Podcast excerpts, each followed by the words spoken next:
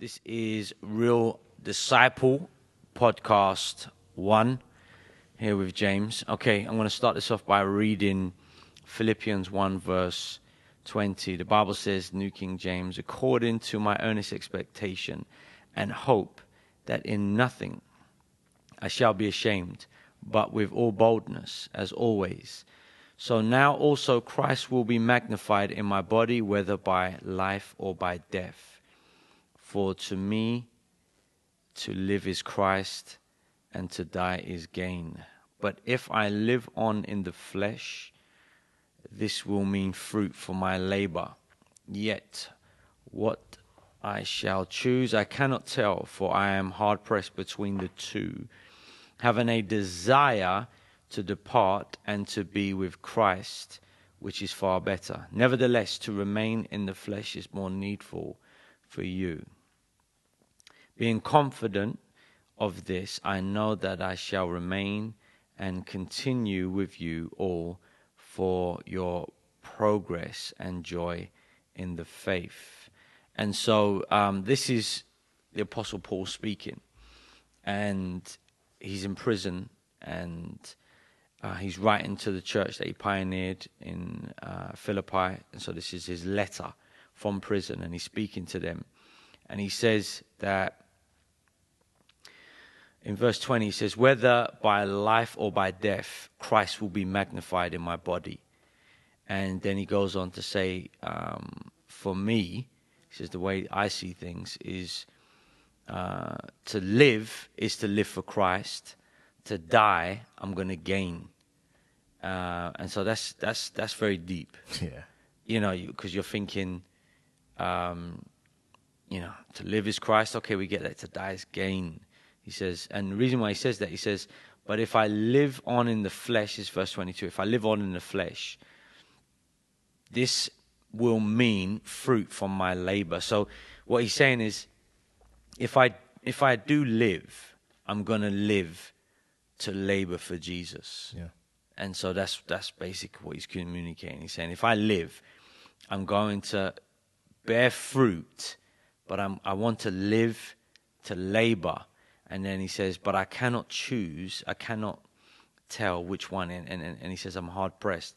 So this is very, you know, I mean, you don't hear people usually talking like this, no. Saying that, you know, um, I could live or I could die.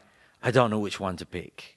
Mm. I don't know which one. I don't know whether I want to live. I don't know. And he's not just, you know, he's saying they're both good choices, mm. because he's he's basically saying that, you know, it's not like one's a good choice, one's a bad choice. What he's saying is these are two good choices. It's like, do I want the Ferrari? Do I want the Lamborghini? Oh, it's hard mm. to tell.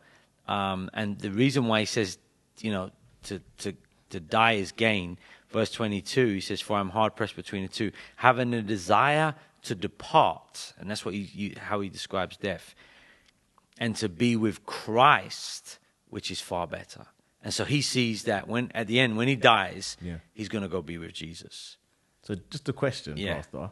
As if there's someone that's a new believer, yeah. and they read over this scripture, how would they position themselves towards this scripture, like, because obviously they're new to the faith, yeah so yeah how would they sort of process this scripture?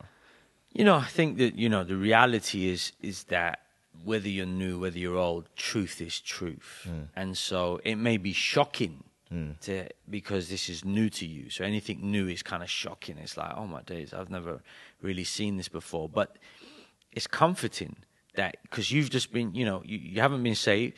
You've been living your life and scared of death. Most people are scared to die. That's yeah. like their biggest fear. And then you get saved, you give your life to Christ, and then you realize, hold up, let me stop for a moment. I don't have to walk around with this same bondage yeah. of fear of death, because um, I'm going to go be with Jesus.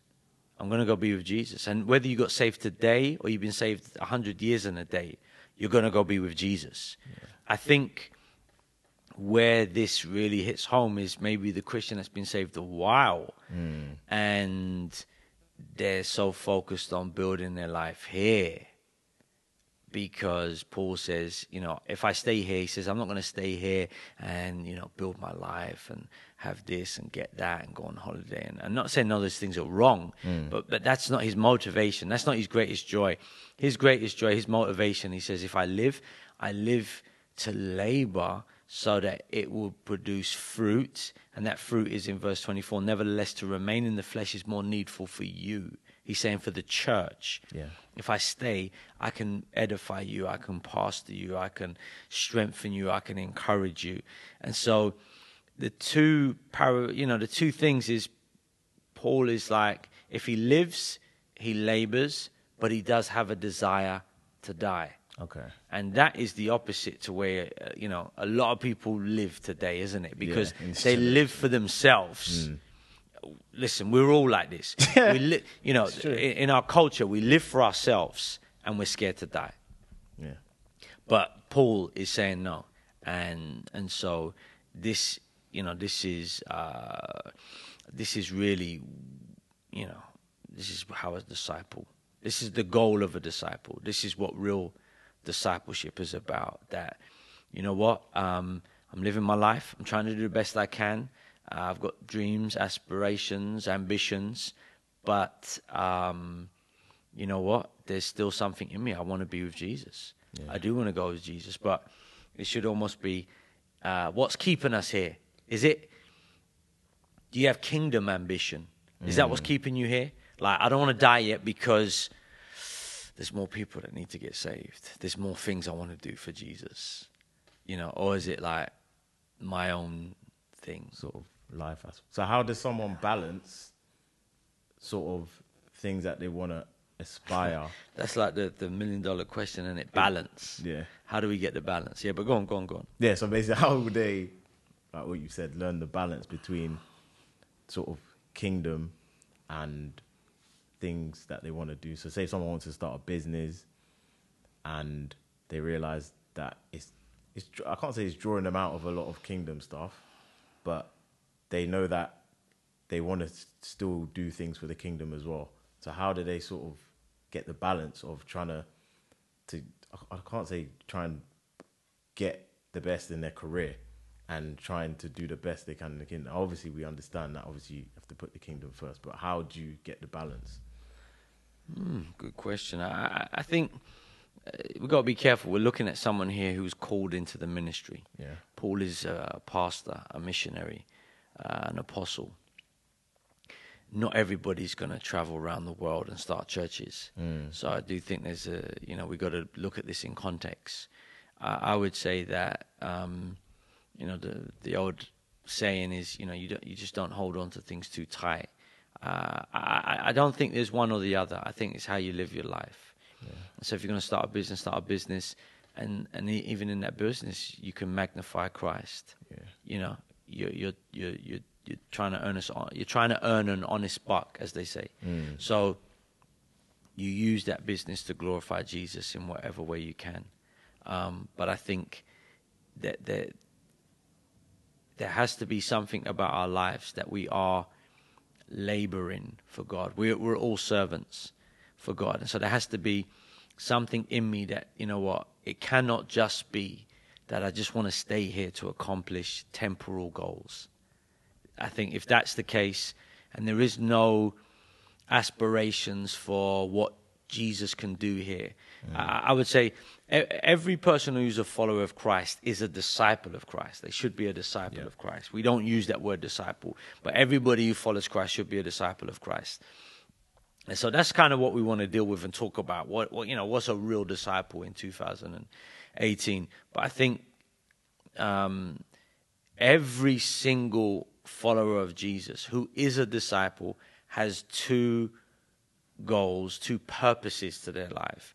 And one is to share the gospel. Yeah. Every, whether you're a pastor, whether you are a um, I T manager, whether you're in graphic design, yeah. whether you're just a stay-at-home mum, it doesn't matter. Um, you know, both, every single one of us have a responsibility to share Christ, yep. a moral responsibility. If we believe what the Bible says is that without Christ, people will die and go into a godless eternity, hell, mm. for all eternity. If you believe that and you have the cure, then you should be telling everybody you can. You know, you should be looking for the most effective ways to communicate the gospel, yeah. uh, any way you can. And I think the second uh, purpose that every Christian, every follower of Christ has is to encourage other Christians, yeah. to encourage the brethren. You know, um, the Bible says in uh, you know Hebrews about not forsaking the gathering together, and we've read that many times. But it, what it's talking and and it says in there, you know, not forsaking as some are, but when you come together, encourage one another. I'm yeah. paraphrasing it, you know. Um, but you know that that really is the goal. It's not just that you just turn up to church, um, but that you're actually, you know. Uh, doing something to encourage others. You're encouraging others to, and, and and so, so those two things. Whether you're a businessman, a stay-at-home mother, you should have those two purposes yeah. in your life, because that's that's all you're going to take with you. That's all you're going to take with you. That's all any of us are going to take with us. Not my. my money or my car or those things there, they're not wrong. We're not saying those things are wrong. Mm. Uh, like I said in the leaders meeting we had today, you've got to find the balance. And so, so many people go to the one end or the other end. I can't have any, you know, I'm not going to have any money. I'm just going to give everything away. I'm going to, you know, make my own clothes, live on a mountain, drinking goat juice, goat milk. And, you know, I'm totally disconnected. I'm off the grid and I'm so holy. Yeah. Um, and the other side of it is that, you know, you get this kind of like uh, everything to do with the kingdom is about making money and business and, and all of those things there. Both balances are a, uh, you know, they're just off. Both, sorry, both of those two things, they're, they're, they're just unbalanced. We've got to get the balance. We've got to get the balance. Otherwise, you, you know, without money, how are we going to reach the world? That's true. How do we do this beautiful podcast? Yes, you need money. Without money, these mics, they didn't just flow into the uh, Apple are not donating uh, laptops to the church yet. Nope. If they want to, um, we're up for it. Yeah. Okay, so how does that? What I've read today, how does that stand out to you um, about what, how Paul is? I think it's understanding the like the purpose of your life, especially being someone that's saved for about eight to nine years now. It's understanding your purpose and understanding that, as what we was talking about today, you're, it's almost like you're not, like, as you live in this world, obviously you obviously need to work in these things, but we have to labor to see more souls saved and to invest in people as well, because when when you understand that God has called every single one of us to do something. It's not when people say, okay, I don't know what to do or I don't have a talent, but God has called us to, to win the lost. Mm. So we have to kind of, Paul talks about there, he labors. That it sort of signifies to me that you need, in anything that we're going to do for, for God, you need to strive. It's going to take some sweat. And I think as we've, this is not like the first time I've heard the scripture, but it's it's very potent, something that we need to remind ourselves weekly.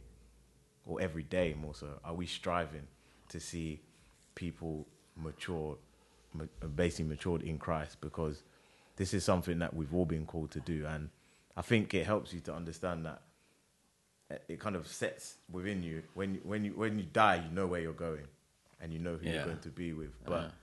as we're here, we need to do all that we can to, to see others saved. And yeah, I think this this... when I used to read this scripture, I know many people always say it, but I didn't see it like that. So I think it's kind of set in stone that it's almost like you know where you're going, but you know what you need to do. So you've got a purpose. Yeah. I think um, I'll pick up on what you said there. I think it's interesting because we do, we you know, we live in the world. We're mm. not in the spirit. You know, we yeah. walk in the spirit, but we live in the world. Yeah. And so as you go through the world, you can be distracted. Yeah. There's all these distractions, especially here in London, you know, I mean, there's, there's all these distractions. Yeah. And um, I think that this is why you've got to be involved in the church. This yeah. is why I think the church is so important. This is where the church really comes into its essence, is that if you find a church that is talking about discipleship, yeah.